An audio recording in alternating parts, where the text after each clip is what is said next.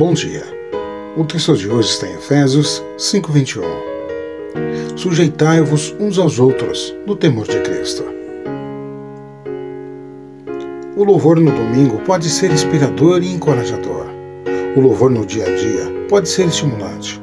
O louvor nos nossos relacionamentos pode nos transformar. Mas esse tipo de louvor sempre requer que deixemos de lado nossa vontade e os nossos desejos e aprendamos a viver com os outros.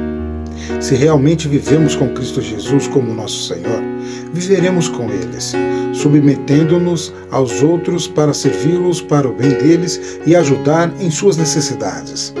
Às vezes, isso requer que sejamos delicados, às vezes requer que sejamos duros, mas sempre significa que viveremos para eles, para a glória de Deus.